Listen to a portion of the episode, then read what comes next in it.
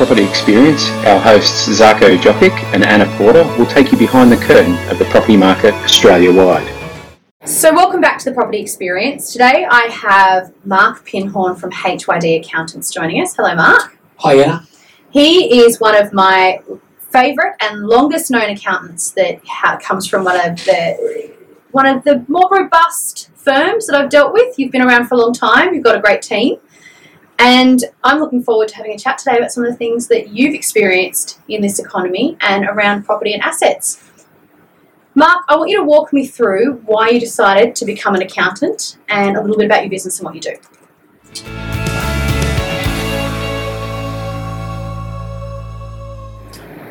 Thanks, Anna. That takes me back quite a few years, but I always wanted to be in business, even from a very young age. And I thought doing accounting was a good way of getting into business.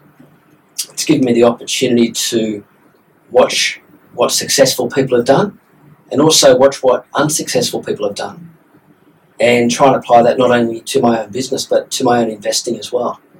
Because accounting could be considered a boring kind of topic, but I've found that working alongside you and your team over the years, there's a lot of layers to it, and it's it can be very interesting when it becomes strategy based, not just crunching numbers.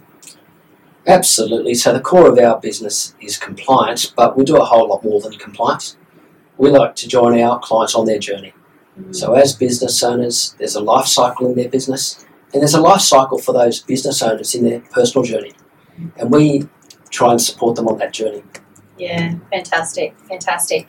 So, assets or cash flow? They're two different mechanisms that sit within a business, and obviously both important mechanisms in different respects.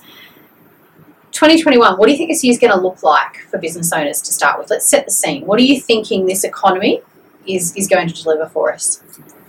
It's a great question, and I suppose we'll know the answer in 12 months' time. That's a very conservative accounting answer there.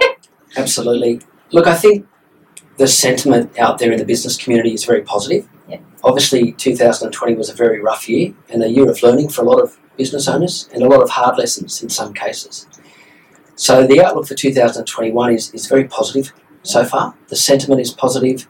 We're having a lot of discussions with clients who are actively um, undertaking transactions in business. So, we're off to a very good start. So, we think it'll be a positive year. So, when you say people learned a lot of lessons 2020, what sort of lessons did, did they learn? What did you see? Oh, risk management. So there were business owners that had a higher sense of risk management than others.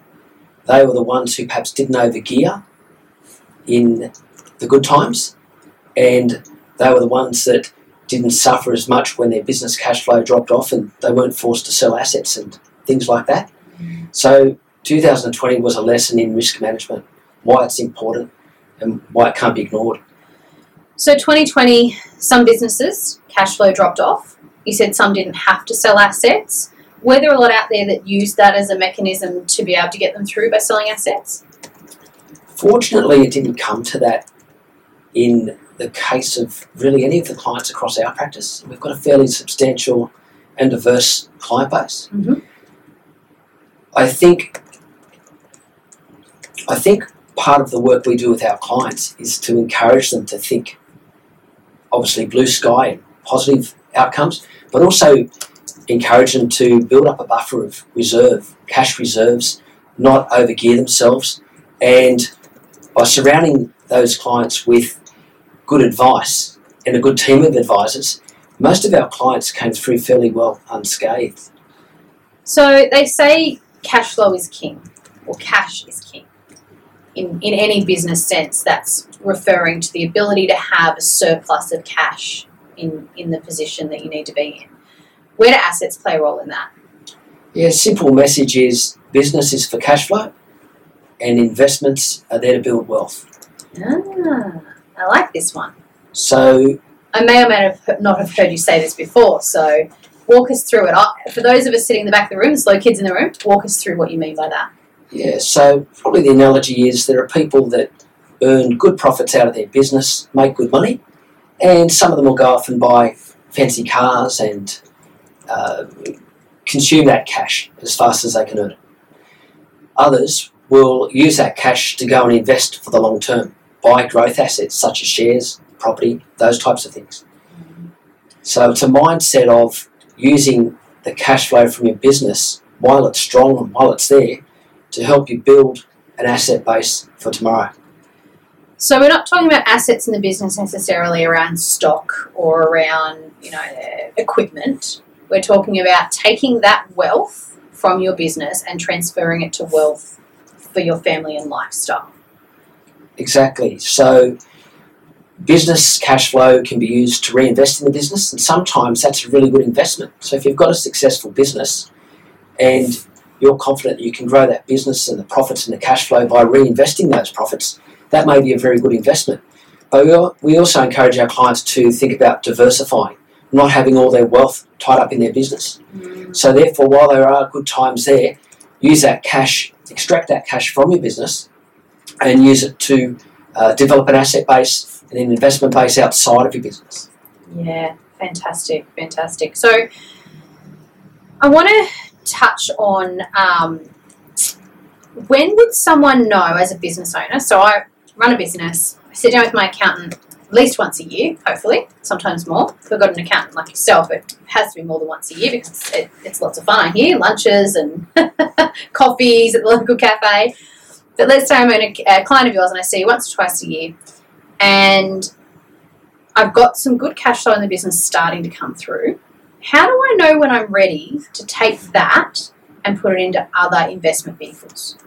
That depends on a, on a range of factors. So it depends on where the business is at in its life cycle. So if the business is a startup, maybe the prudent thing is to bank that cash for a rainy day and for, for growth.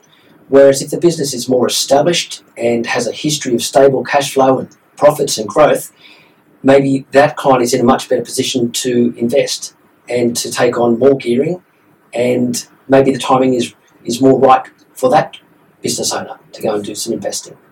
So I've been to um, uh, information nights at your office on different types of investments where we've looked, you know, you've talked about how some of the businesses that you work with are going that are looking for investment. We've been to some sort of Shark Tank style evenings that um, I don't think were at your office, but you've had some involvement in as well. Um, I've seen you talk about other investments that different people um, that you know have been involved in, and then we've always had a lot of property conversations as well. What are some of the more interesting investments you've seen come and go? Obviously, there's property assets. What else have you seen your clients get involved in? What other sort of investments have always sparked your interest? Investing in other businesses. So a lot of business owners have a skill set and experience and knowledge that they've built up over many years. Mhm. And some of them have an eye for an opportunity. So what skills and what experience have they gained in their business that they can go and apply to another business that might be struggling because the entrepreneur doesn't have some of the skills that they do. So we've seen and been involved in many deals where successful business owners have gone and either put some cash in or put some time into other businesses and build up a shareholding and build up another um, income stream, another investment. Right. So now we're starting to think outside the box. So you've got property, which people tend to be their go to, they know. Inside that is commercial residential assets typically. Then you've got um, shares. Now we've got the idea of investing in other businesses. What do you think about Bitcoin? And not not professionally, just what does Mark think? yeah, I don't quite understand this currency and I've tried to understand it, but I, I still don't get it. Mm. I do know that one of my clients' sons has just made $50,000 out of Bitcoin and he's got a just completed a law degree and a commerce degree. So he's done pretty well for his first investment. He tried to explain to me how it works, and I still don't understand. and he hasn't made the fifty thousand dollars yet because he hasn't converted it to cash. Actual cash. So we'll know in all in good time whether it was a good investment or not. But I think what we've got to acknowledge is the fact that the world's changing. So uh, a lot of these buy now, pay later type businesses, digital currencies, perhaps they are the way of the future. But a lot of people will be burnt on the on the way through. Oh, absolutely. And it really just opens up the door for the scammers and the things that maybe aren't quite as legitimate to thrive in that sort of environment where it's full of disruption and, and new is the is the sparkly thing that everyone wants to know about. It doesn't have to be good, it just has to be something new, right? Different, a new idea. Absolutely, and for business owners who are interested in getting involved in things like that, don't get carried away. Mm. So, you know, if you want to throw a few dollars at it and you're interested in it, learn the ups and downs, understand how it works, but don't go and get carried away and blow a lump of money on it, on it that you've worked hard to build up over many years of hard work. We hear about the disruptors that do well, but I'm sure for every story we hear of someone that's done well out of a disruptor, there'd be 10 that people didn't do well on. Absolutely. A lot of people work for many years to build up wealth and then blow it with some get rich quick scheme or involved in some sort of scam. So that comes back to um, the importance of having a really good team around you in business financial advisor, accountant, lawyer, those sorts of people. And what we've found is our most, most successful clients do have that team around them, that support team, to help them in areas where they're not experts. Yeah.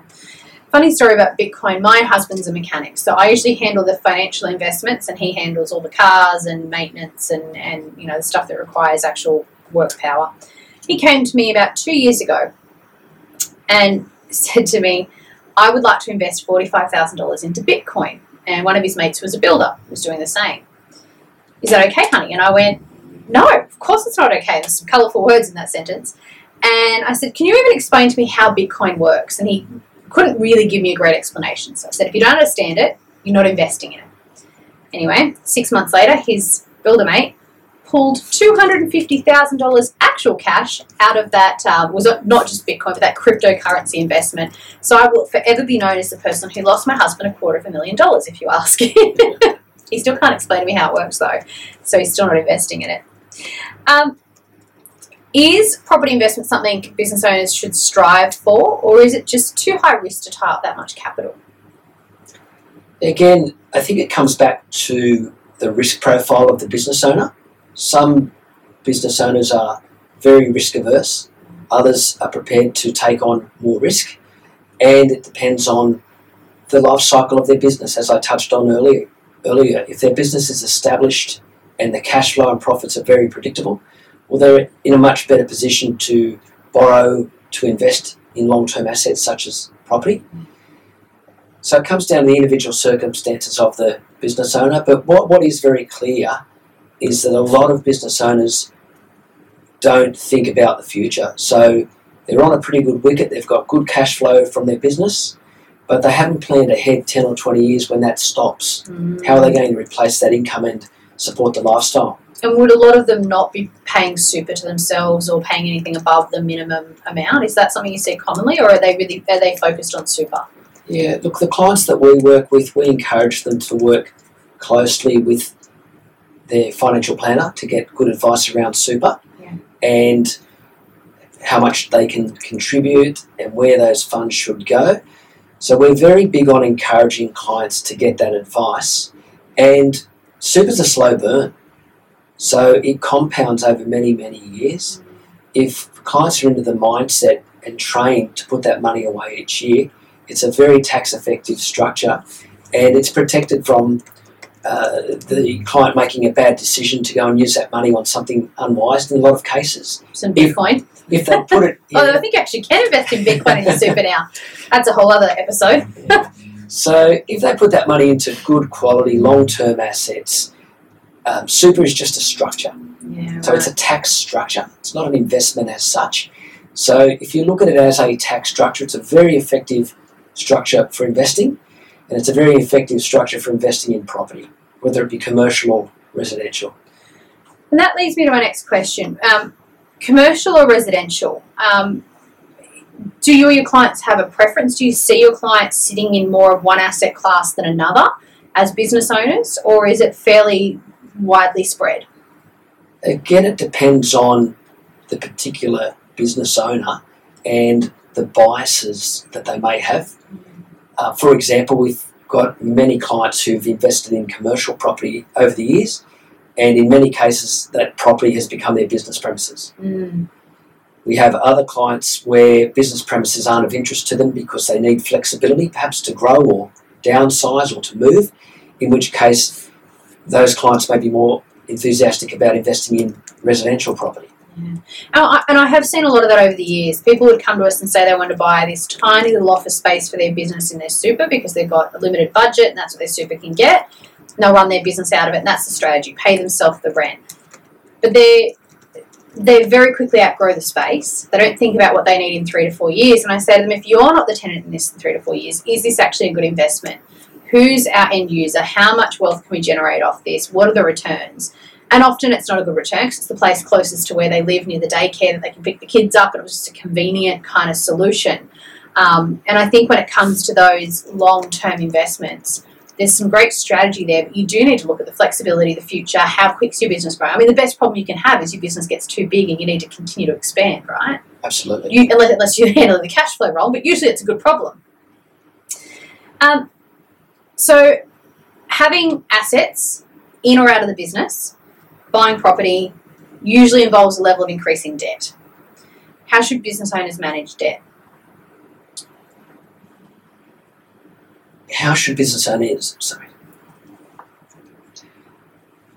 Look, that's a good question. So, look, I must admit, over the years, I've been guilty of overgearing, and I've then backed myself to make my business work and grow, so that um, what might have been a higher level of risk for a period of time was reduced over time as the business grew and the profits grew.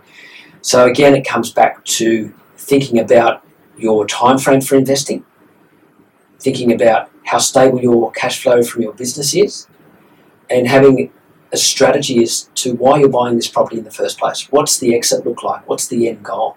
Is it a property you want to hang on to forever and a day to produce an income stream in retirement? Or is it a property you can add value to and perhaps sell down the track? And being accountable to an advisor, whether it's an accountant, whether it's a financial planner, uh, a business mentor of some description, but having a, a property strategy rather than just going out and buying a property, that's really important. How important has it been for you in growing your wealth, personally, professionally, growing your business? How important has it been for you to have those mentors and those accountability partners? How, how do you use that in your own business and life? What does that look like? Yeah, that's a really good question. And I'm sure your wife is one of those accountability partners. She's got her job cut out for her. Yeah. Look, I've always had the attitude of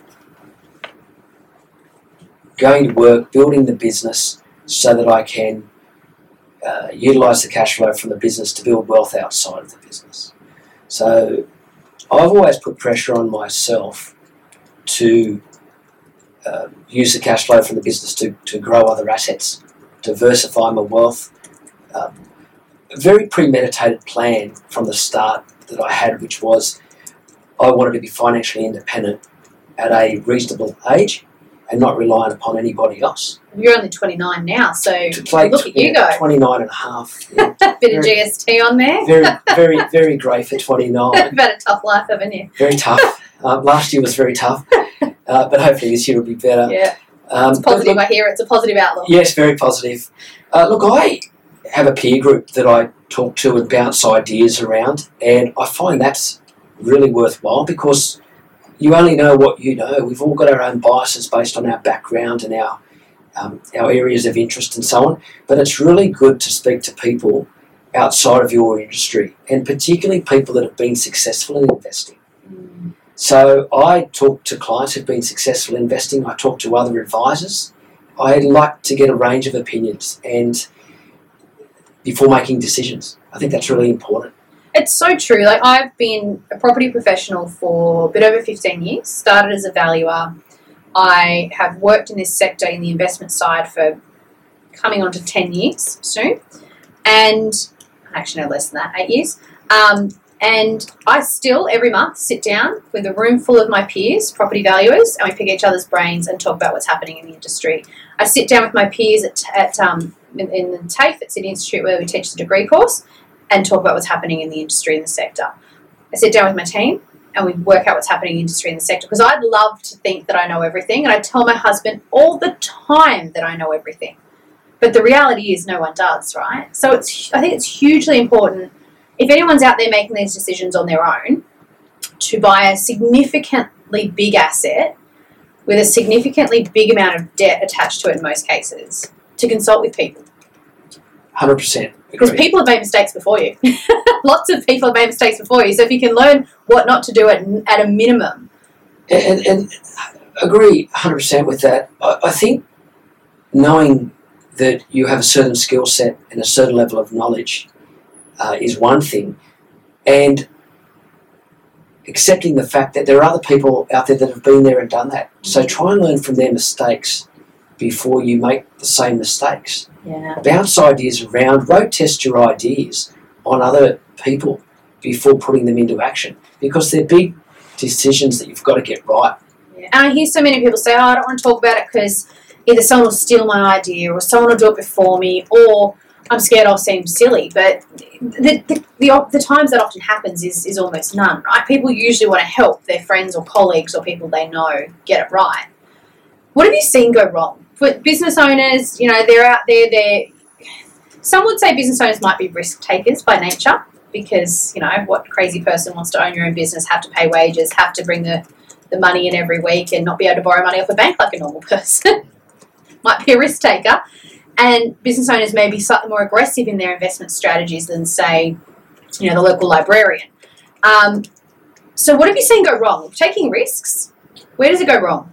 Oh, we've had some great examples of people ringing us on a Monday and telling us that they bought a property at an auction on Saturday, and that might be an investment property, and then they'll ask the question, how should I structure it for tax?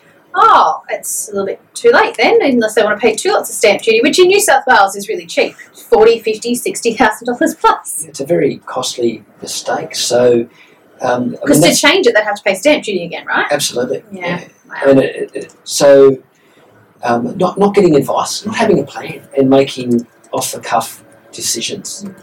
Um, so that's where we've seen it go wrong. People are overgearing. Mm. People borrowing a truckload of money when interest rates are low, and And the business environment changes, no, no more pressure than having a big, big mortgage when that happens. and it's not necessarily a bad thing to have a big mortgage and have pressure if it's positive pressure. But also, what's the plan if the business drops off? Mm. What's the plan if the business is uh, you know, forced to shut down for six months? Well, COVID's really tested that, hasn't it? It's given Did- people a lot more sense of risk management than they, than they had 12 months ago. Did we all have that in our business plan? I'm, I, did, were we meant to have that in our business plan? Did all your clients have the It- global pandemic in business plan? it's quite funny. I was actually at a meeting with a client a couple of months before COVID hit, and the question I asked them at a strategy meeting was, "What is your plan for your business if you're forced to shut down for six months?" Do they believe that you are the person that ate the bat and caused COVID now, I- just to prove what would happen? I don't know. We won't start spreading those rumours. but it was a very interesting question, and the response was, "We don't know. We've never considered it. Maybe it's mm. something we should think about." So there's one person we now know in the world that had a, had a considered what they would do if that happened. Yeah, It's quite I- I scary, didn't- isn't it? Yeah, it was. It is quite scary, but what it has given is business owners a sense of um, the importance of having a buffer. Mm. Have you got some cash reserves? Have you got some borrowing facilities set up that are unused that you can draw on? So one of the things we actively do with our clients is work with their their bank or their finance broker to ensure that they've got funds available when they don't need it. Nobody wants to go to the bank when you really, really need money. Mm. That's And the worst a time to go. Economic situation, then maybe you can't get money then, or maybe everyone else is asking for money at the same time, and the the backlog is too great to fulfill your need. And that's exactly what we saw happen last year when business owners who had very successful long term businesses who'd ignored the financing side of things went to their lenders to look for temporary funding, and in some cases they just couldn't get it, mm. or it took a long, long time Well- a lot of stress. And that's when you've had the downturns. The bank looks at the numbers. They don't say you've got 20 years of great trading history and you've had one bad year and now you're coming now that you've run out of money. I mean, that's the time the bank doesn't want to lend you money. they want to give it to you back when you've got 20 good years, not that bad year that you, you're in trouble. That's exactly right. So, you know, you can have a great business and it can be out of your remember we've seen banking royal commissions impact sectors like mine, property, and sectors like financial planning and lending and mortgage broking and the aged care royal commission affecting that whole sector. So it's maybe not necessarily as outlandish as this, you know, hopefully once in a lifetime global pandemic. It, it can be government mechanisms and controls that step in and shift an industry out from underneath people. Yeah, and I, and I think the the walk away from that is to have a, an acceptance that sometimes things can go wrong, and with your investment strategy, if things go wrong, what is your plan B? What is your exit? Um, how do you get out of a mess that you might find yourself into? Mm. We've been fortunate in our family. I've always had this um, desire to invest in property, funnily enough, with what I do. And we've bought a number of investment properties over the years. And when we came up against the Banking Royal Commission, our revenues dropped. I was fortunate enough to be able to sell some of the investment properties to pull the cash out and plough into the business to get us through and get us through, you know, relatively unscathed. Um, but I remember thinking if I didn't have that luxury, as, as I now consider it, um, and I didn't have those properties behind me, and selling an investment property was very easy. I, I ring an agent that I know in the area. I get a phone call a few weeks later asking if I want to accept offer A, B, or C, and then it's done. I sign a bit of paper, and I don't really notice the difference. But selling your own home is a very different thing. If that's your only big asset as a business owner, and something does shift, that's your backup plan. Very disruptive. Very disruptive. Moving the kids out of school, changing areas, going to rent, going to try to buy something. It's that's not that's not a good plan, is it? Absolutely not. And we see cases all the time where new clients come to us and they're in business and they're not even sure who owns the family home. Wow. And from a, an asset protection point of view, they've had no advice, they haven't understood the questions to ask. We often have situations where the at risk person in the business, who might be the director of the trading business, is also the owner of the family home. They've signed personal guarantees all over the place. They've uh, involved in a range of different businesses, and they're just not aware that if something goes wrong, that house is at risk. That's a big risk, isn't it? It's a huge risk. Life changing risk. So behaviours are changing with COVID in regards to people working from home more. Now I remember um, Mark Pinhorn pre-COVID, this is now a thing, pre-COVID, post-COVID, they're two different people apparently, and everyone is.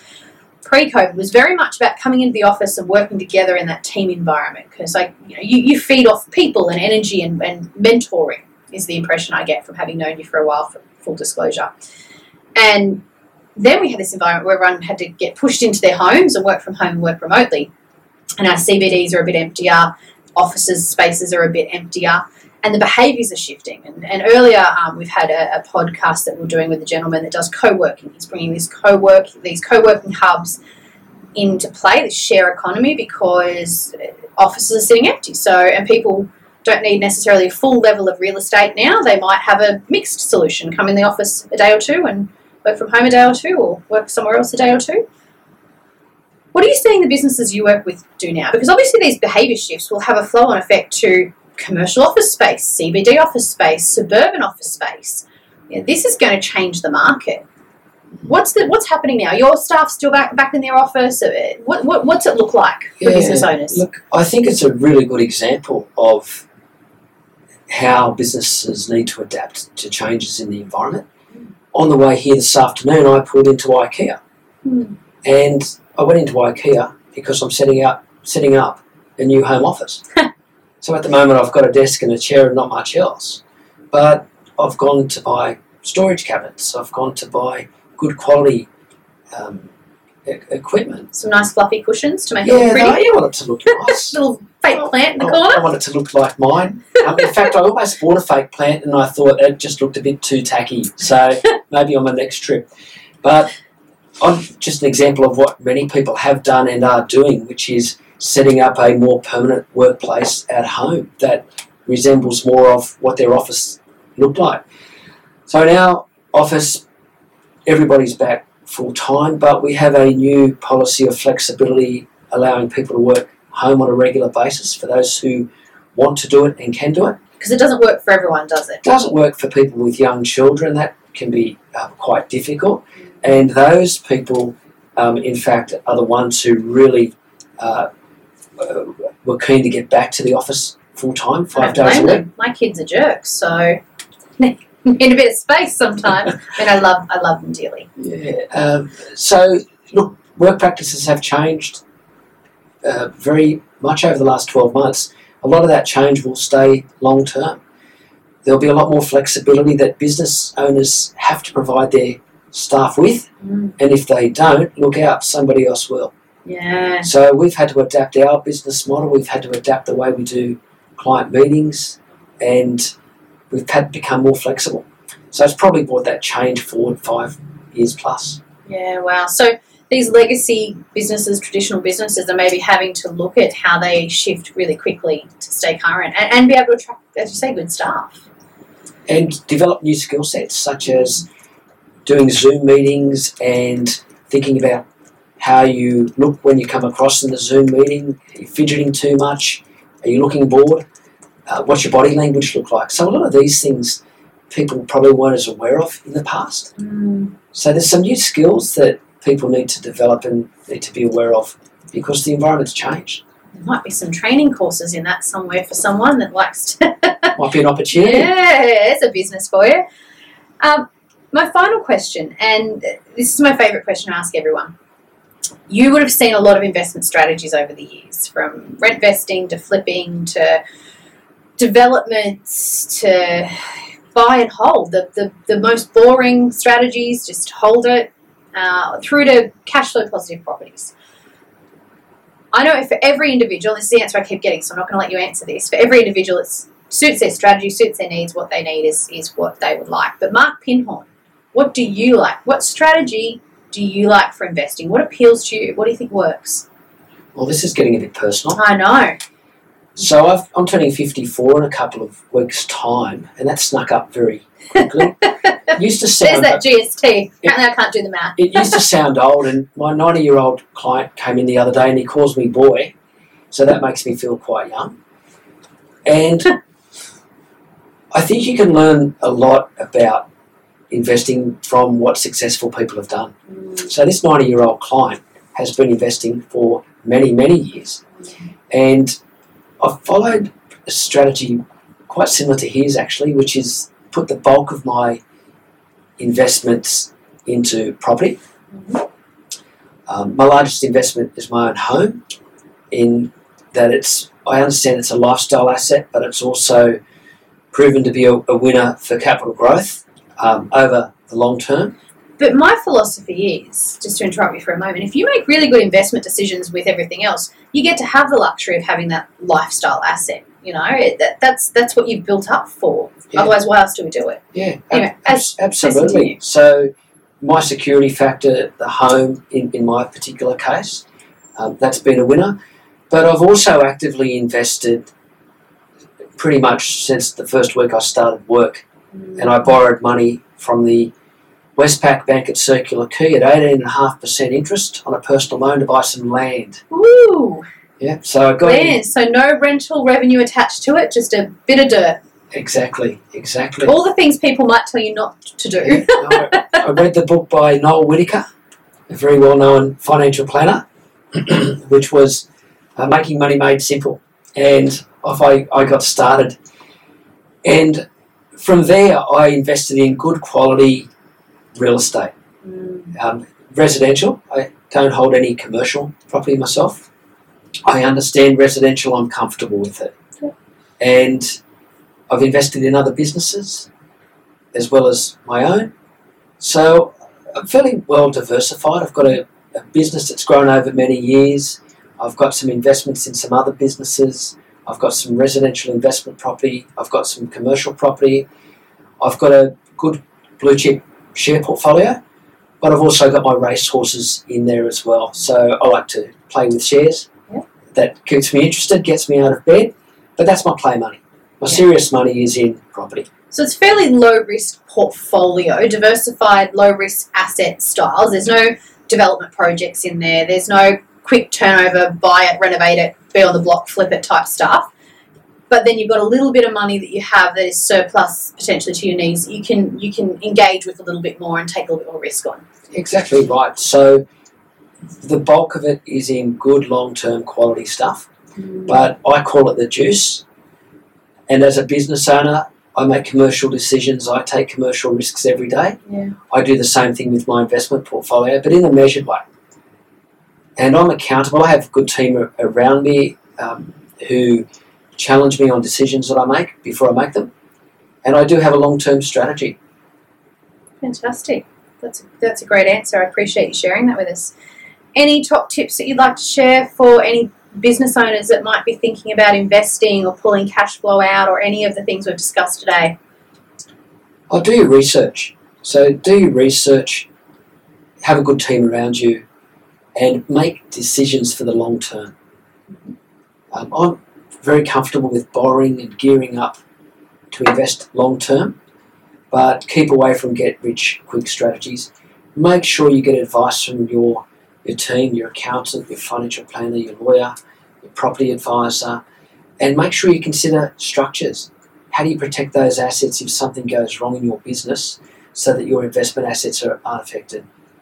We see people lose assets unnecessarily because they haven't got good advice up front or they haven't called on their team for advice. So get good advice, make decisions for the long term. Don't try and get rich quick. I've tried that a few times over the years, it doesn't work. That's fantastic advice. Well, that is another episode of the Property Experience. Thank you so much for joining us, Mark. Thanks very much, Anna. Thank you for joining us on another episode of the Property Experience. Stay tuned for more great content.